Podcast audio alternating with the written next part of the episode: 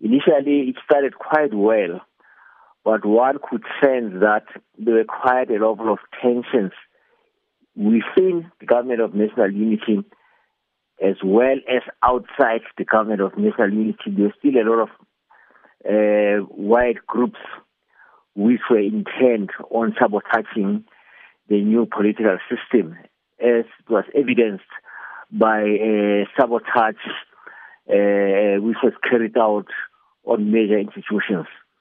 And uh, much as an effort was made to try and uh, forge ahead, you know, it was a matter of the start, stop, and go just like that. But uh, efforts were made, and uh, one could say that applaud the efforts which uh, some other parties made, whereas others were very were still recalcitrant.